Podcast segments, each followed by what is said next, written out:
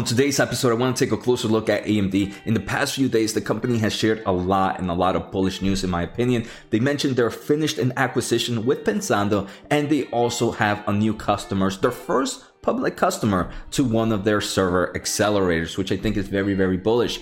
All that in today's episode, plus more. So make sure to hit the thumbs up, make sure to hit the subscribe button, check out the pinned comment for a lot of great information and the link to my new tech channel. So let's get started. I do want to thank the Motley Fool for sponsoring this video and make sure to check out fool.com slash Jose to get the top 10 stocks to buy right now. So first I want to start off by just showing how volatile the market is. We can see in the past five days, uh, right now, the stock has barely moved. But if we kind of been experiencing the market, there have been some days of heavy downturn. And for example, Thursday, since Thursday, the stock is up over 8%. Right now, pre-market stock shows to be up 1.5%. I want to say, is it a coincidence that the stock market started to to go back up once I'm in vacation. As we can see, I am in my Florida trip for the moment. So let's see if, if stocks can continue to go up. I am a shareholder of AMD and I do believe this is a stock I'm gonna hold for numerous years. It's one of my top companies and at these price points, I don't mind dollar cost averaging into. All right, so let's start off here with some news. On May 26, AMD announced that Microsoft Azure is the first public company to deploy AMD's Instinct MI200 accelerators. For those not familiar with the MI200 accelerators, these are AMD's kind of new generation uh, server GPUs at the moment. Uh, so it's pretty cool to kind of see uh, Microsoft, a huge player in the clouding market, one of the top three dogs here, um, kind of adopt this product. And I do want to say I am a big bull of AMD. And one thing I've seen is their AMD third generation EPYC processors continue to get heavily adopted by cloud providers.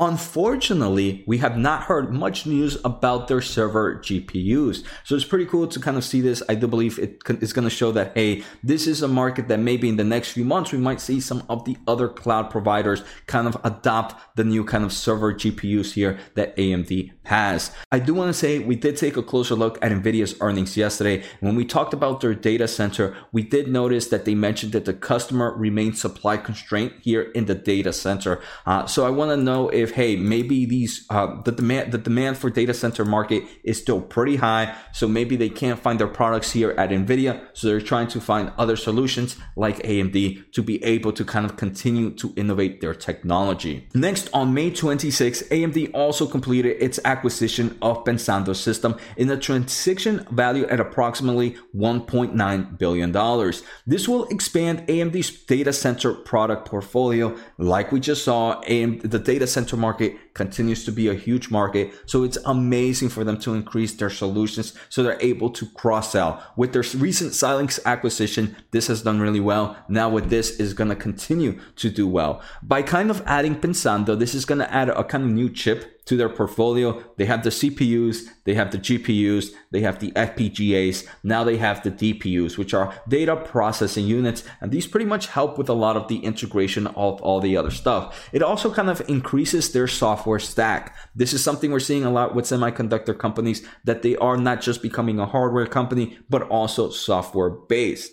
The great thing is this Pensando already has customers like Goldman Sachs, like IBM Cloud, like Microsoft Azure, and Oracle Cloud. Already companies that AMD has been working with, so again, continue to transition and synergy those cross selling products. The final news is probably the least bullish, but still bullish in a way. It kind of just shows how the innovation and kind of the technology that AMD continues to kind of provide new solutions. So AMD on May 25th announced that it is expanding its confidential computing presence on Google Cloud, and it mentions that new confidential virtual machines are all powered by AMD's EPYC processors. And they do mention that one of the reasons Google chose AMD's EPYC processors for these confidential cloud computing products is because AMD is powered by their secure encrypted virtualization, which they call it as SEV, which is part of AMD's Infinity Guard, right? So these kind of chips not only have kind of these computational processing power, they also have other solutions within them that kind of make Google um, that make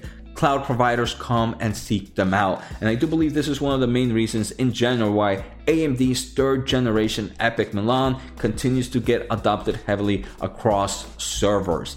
And I'm pretty excited for their fourth generation, which is expected to come out in a few months, uh, continue to do well and continue to drive strong revenue for AMD. Uh, so I hope you guys enjoyed that quick update on AMD. A lot of great bullish news came out uh, in the past few days that I wanted to share. Uh, for me, AMD is one of those long term holds. Maybe in the short term of things, the market is very volatile, so it can go up and down. But anything below that 100 price point, I personally believe is nice for that dollar cost averaging or kind of enter into a position. I believe in the next five years, this is a company that's going to have a nice amount of market share in numerous, numerous products and have a bigger market cap than it has at the moment. So I hope you guys enjoyed today's episode. Take care, have a good day, and see you next time.